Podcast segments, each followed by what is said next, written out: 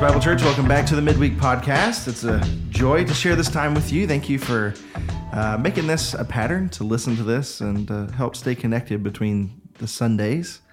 Um, of course, joined here by our lead pastor, Brent Bullard. Good morning. Ah, good morning. yes. And uh, we have the special treat of being joined by uh, Larry and Linda King this morning. So, y'all, thank you so much for being here. All right. Good morning. And it'll be hard for people to believe, but but Larry and Linda have just been begging to get on the podcast. I mean, they were just Oh, Chomping yes, at the that's bit. right. Really, we really have. scratching at the door, and we decided, all right, I guess. No, we appreciate your flexibility and willingness to uh, to come on. That's one of the goals of this uh, this is this instrument to be able to, to an extent, shrink the church down a little bit to provide an opportunity for people to hear. Uh, how the Lord is working in their life. You all are so faithful to corporate worship at Grace Bible, and it's a reminder of the people that sit around us, in front of us, beside us, uh, of how the Lord is working in their life and has worked in their life, and um, and so this is a great opportunity to do that. So I'll ask kind of first questions. How did you? Where'd you all grow up? How'd you meet? What was your church background? Uh, kind of all in a bundle there. So uh, how about we let uh, we'll let ladies go first, Linda. Okay. Uh, we lived in Houston, Texas, and guess we went to junior high and high school together. And you usually sat a few rows behind me with your mom in church, and we went to Faith Temple Baptist Went Church. to the same church. Yeah, How awesome. yeah. pretty But I guess I guess we started dating in high school. I don't remember if it was French or geometry class where we met. That's awesome. So you all started dating, and you have been married now for forty nine years. That's right. coming up on the big uh, five zero. That's And for the record, I asked you all that beforehand. I didn't. I don't have that in a in my calendar anywhere or anything. But uh, oh man. yeah, I know, I know. But I will. Now it's in there Now you forever. will. Now Now I got obligated. it. February Uh, nineteenth. so the fifty coming up. You know, that's one of the joys of being in a multi generational church is being able to uh, to be with people that have a, a, accru- accrued wisdom that comes just by walking through all the different seasons, the the, the peaks and the valleys, and and all those. Uh, so uh, that's kind of an early shift in momentum. But what are some of the things that you all have learned as a married couple, as a as a founding a biblical marriage? What is some of the wisdom that you all have gained in, in 49 years of, of, of marriage as Christians? What are some things that you've said, you know, this has been really true in our life? Maybe it's an age old saying, but it's true. It's been, it's nurtured our, our marriage and sustained us in a long way. Some things that, uh, that you've found to be, because the local church has been a part of your life through all of that season, right? Yeah. Was that That's- easy? Did you all live in the same, did you attend the same church? Did you end up moving around different places? Uh, how did you keep that as a, you know, we talk about word worship service family. So those tenants have, even though you've only moved to Nacogdoches, uh, what, 10 years ago or 10 so? years ago, 10 years ago. Uh, those tenants have been a lot of your, your life ever before, well before you ever came to Grace Bible. Um, so can you share maybe how those components have played into your, the health of your marriage? Well, we've moved probably how many times? Well, Quite a few times in our life yeah, four or five times. Yeah. But but and always relocated, you know, to a different church. Uh-huh. Always been a Baptist church until we came here. And A- now we're in a Bible church. yeah, yeah. and we were always involved in a small group too. Yeah, always in a small group. Yeah. Mm-hmm. Yeah. And how has that impacted you guys being a part of a small group like that? It it it's gave you, me uh, uh, a family to pray with me, to uh, support us through life's ups and downs, and there's plenty of them. It does. It's not just easy street, you know. Yeah. So uh, we've always had them. We've always had His Word. It's a way to keep in His Word so that you uh, are constantly reminded of things that you might forget. But you know, as you go through different uh, trials in life, uh, His Word is always there to remind you, and it's from being uh, not only in a worship, worship service, but in a small group where we talk about His Word, we reflect on His Word, we each share how we are applying it to our life or need to apply it to our life, that uh, life becomes real, you know, and uh, we feel like our story uh, may be ordinary. And, you know, I came to know Christ as a child, and so did Larry, and we grew up in a church, and we've always attended a church, but uh, the real uh, spark in life comes through what Christ has been able to do with us slowly through all those years. Could have happened faster if we were faster learners, but He's always been there to guide us through it. Yeah, the corp- corporate worship is important, but the small group is e- easily just as important, if not more important, really, in terms of just uh, For your health as a marriage. and well, health yeah. as a marriage, and, and just just just keeping you in touch with with the Word and with everything, really. and, and growing uh, because uh, when you're right there face to face with uh, you know a small group uh, you can talk about it it reinforces it it makes it come to life and uh, it, it draws you closer to christ because you're more accountable Right. Yeah, that's good. Now, you all have how many sons? Three. three Three sons. And how many grandchildren do you have? three Three. All our magic number So, you, so you have, uh, this is something I was interested of, and I think this is a benefit of, of uh, being mixed in with the generations, is I find a lot, you all have kind of walked into the season where, you know, I hear it described, you have the pole with kids, right? So we have, when we're in the, our 20s, 30s, uh, maybe early, early 40s as well, you've got the kids that are young and they kind of dictate a lot of your friend group and what you're doing and your time and your scheduling. But as you age and your kids get, uh, and all your your sons are now out of high school, out of college now, and so you've got grandkid pull, and uh, and then you kind of go through that season, go through that season where you also have the parent pull on the on the other side, where you're kind of between two worlds. You're you're needed perhaps by your parents, and you're needed by your grandkids and kids. Uh, What kind of wisdom would you give, or advice would you give, or things you've learned having kind of touched that season of life for people. Uh, so those may be entering into it, and those that have already kind of gone through it. What what kind of can you pass on to to those that will come into that season one day? It's really easy. Is that right? Is that the main idea? Well, the kids the kids were not easy, that's for sure. They were they were difficult, all of all three of them, but uh, the grandkids were fun. But you got to watch the grandkids because they grow up quick. Because our grandkids are now two of them are grown. Oh wow. Yeah, 18 and, and I guess 18 and 17 or 16, 17, I think. But uh, so yeah, they're they're basically grown, graduated from high school and working, and the other one is is uh, going to be a senior. So then the youngest, we still got him around. He's he's uh, four, yeah, going to be five this fall. But uh, they grow up quick, and it seems like just the other day he was a baby. So maybe that's because we're so old. I don't know.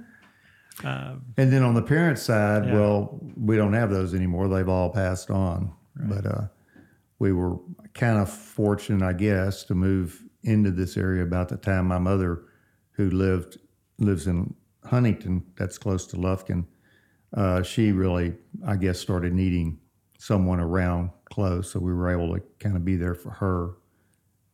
And then my stepfather after she passed away, and then he passed away just this last uh, one year ago. Actually, one year ago uh, this past weekend.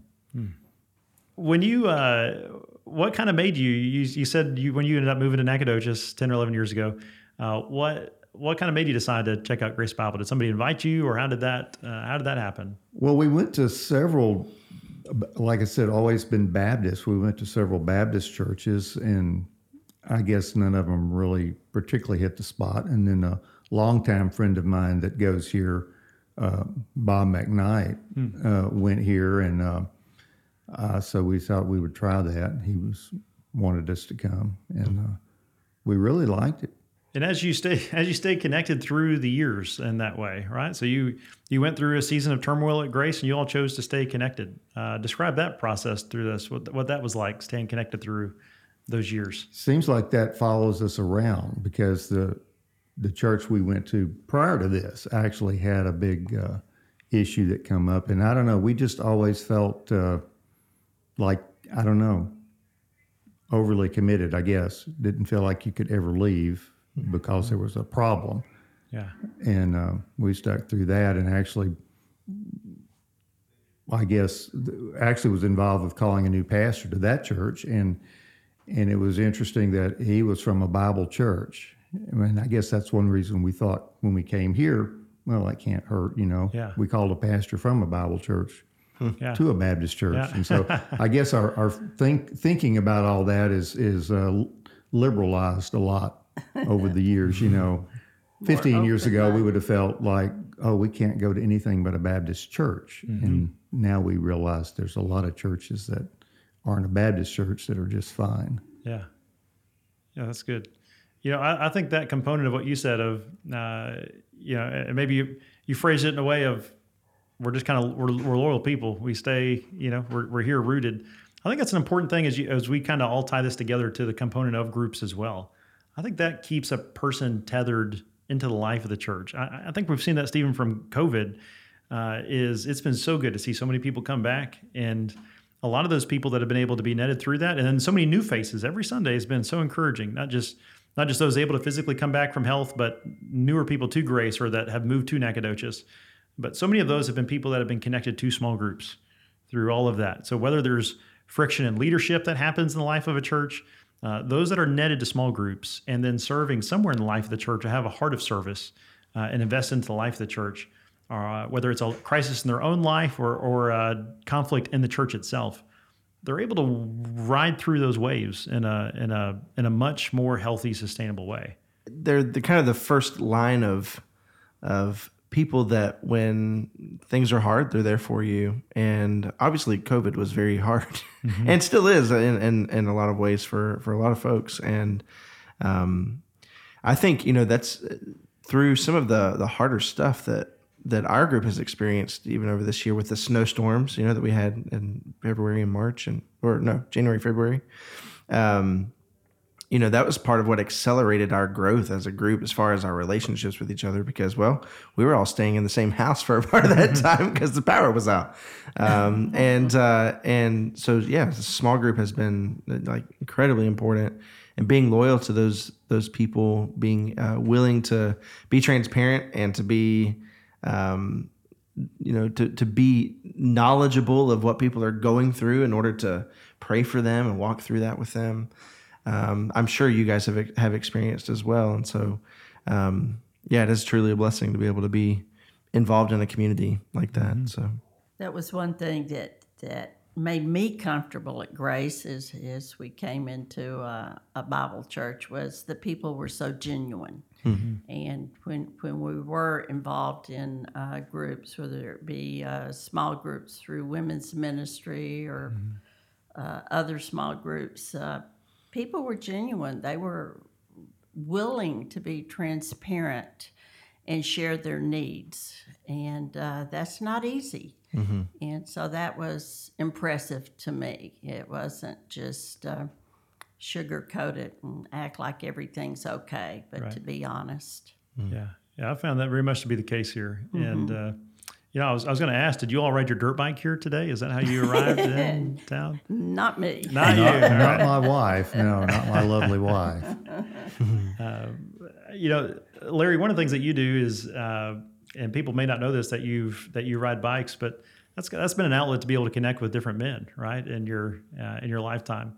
Uh, what what would you? How would you encourage men and women in our life to use their hobbies, use the things they enjoy to connect with other people, um, and lead those things towards Christ? How how would you kind of counsel people in that way? He's unique that way, and he probably doesn't want to say it about himself, but I've seen him, it's the life he leads. And other guys respecting for the life he leads.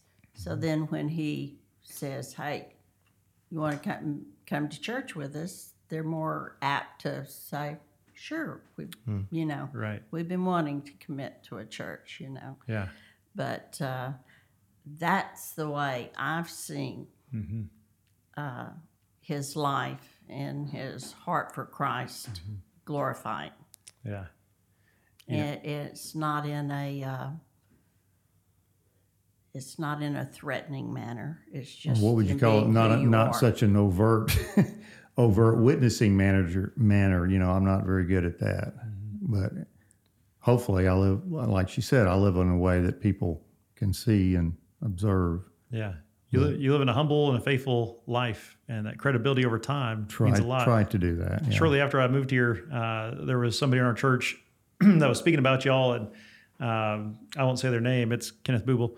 Uh, but he he was referencing just how much he uh, they respect you all. He respects you all, and uh, that you're a couple that uh, when you speak, people listen because of the credibility that you have in your life. Um, yeah, I think that's among the highest compliments that you can carry in life. And so uh, that component pouring into other people, opening a life, being willing to serve wherever it is. I know you all serve and have, serve and have served in many different places. Uh, being willing to open up your home, uh, you know, that's that's an invaluable type of legacy in the life of our church that uh, we pray it just continues to become contagious in the years to come. Yeah, yeah, we do enjoy. I think having people in our home, you know, for the small group and stuff. That's a that's always a pleasure to be able to do that. I I was just going to say, and it's it's been a joy to uh, when there's a need and the church is asking for people to serve in a certain capacity to step in. You know it. You know, you may get up and think, "Oh, I got to go do this," but it's always a blessing. You Yeah. just, you know, it helps you bond with other people. Uh, somehow, God turns it into joy. You know, and, and it's a blessing. That's good. That's good because I was just going to ask. We need people to uh, to serve in the staff steak making team that makes sta- yes. makes It's steaks whole- for. Uh, It's a major uh, need it's right a now. new ministry where people grill steaks for staff. I mean, let's be let's, through but the more specifically, like ribeyes and fillets is kind of where we're That's at. the key Um, thing that they're looking for. Yeah. Right. So that's exciting. Uh, that's great. Uh, only Take up a collection for the steaks and we'll grill them. That sounds like a great idea. I like where you're going. That's only a joke, only a joke here.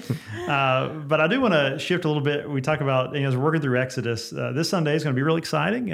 Every Sunday is, but this Sunday we'll be observing both ordinances. We'll have uh, uh, Rob is going to be getting baptized at uh, toward the beginning of the service, and then we'll have Lord's Supper a little further into the service together as a church as we uh, continue on through Exodus chapter 2, verse 16 through 25. Uh, we see that we saw last week of Moses running and the consequences that he experienced. Uh, and this time we'll see a little bit more of the full reality of the uh, the fast forward of the 40 years of life that he spends. Uh, it doesn't give us a lot of information on these 40 years, uh, but we see that his 40 years it does not fix the problem by which he ran from. Uh, it doesn't fix the groaning of the Israelites, uh, and how even in our own life, even though Moses has a unique role to play in the story of Scripture, even in our own lives, this tendency and realization when we when we do flee from our consequences, that doesn't always fix them. Uh, it alleviates a fear, but doesn't always fix the problems. And and how Christ remedies those things for us. So I'm expectant. I'm excited for this Sunday. And uh, Stephen, any other words that you can think of? Well, you know, before we started this, you asked me, "Hey, anything particular about the music this Sunday that you'd like to share?" And I was like, "No, not really." And then I just heard you say, heard you say, you know, this Sunday's going to be exciting, but every Sunday is exciting. And I, I just wanted to kind of reiterate: we're going to probably sing songs that you've heard before. We're going to sing uh, things that we have sung before and truth that we have sung before, and it can feel sometimes like you're coming in and doing the same thing every week. But I think that is for our good. Um, part of the reason that that is we that we do a service the certain way that we do it is because it's formative for us. So it is it is good for us to rehearse these truths over and over again. And so, you know, I almost I'm apologizing to myself, maybe to God, maybe to all of you. I don't know, uh, for for just saying, yeah, there's nothing different about the Sunday to to remark on. But that's part of the the good news of that is that um, we're singing the same thing, the same story every single Sunday that we gather. We're we're proclaiming who God is and what He has done for His glory. And so, don't take that lightly. Come in here and sing familiar songs, and do it for the glory of God. It's going to be going to be joyful. So, um, Larry and Linda, thank you all for being here with us today and sharing with us. Uh, you guys are a true blessing to our church. I told Megan that uh, that the Kings were going to be on today. She says, you mean Linda King? I was like, yeah. She's like, she is so sweet. And I was like, yeah, I know. is, yeah. and uh, you, you guys are are uh, part of the, the the strong community of our church, and we're just so thankful for for both of you. Well, I think it's good we're going to sing familiar songs because then it's much easier to participate. Yeah, And I like to worship in that way. So. yeah, we do that. We do that. In you're jumping on my soapbox here, but that you know part of part of the intentionality there is that we sing a limited number of songs on purpose. So we don't sing. You know, there's some churches that'll sing 160, 170 songs a year, which is just mind-boggling to me. We sing about 60 songs a year. Um, and we do that because we want them to be familiar so that we can engage well with them. So appreciate we you can- setting me up, teeing me up for that. Uh, but we can done. sing them in the bathtub that way. that's right. Yeah. Yeah. And the or when gardening. gardening exactly yes um, yeah so all of those things but it is uh, it is joyful uh, to sing of the good news to sit under the word together um, we're getting to you know baptism lord's supper this sunday it's going to be full of richness full of uh, god's glory so church we'll look forward to seeing you there it'll be a joy uh, to worship together See you then.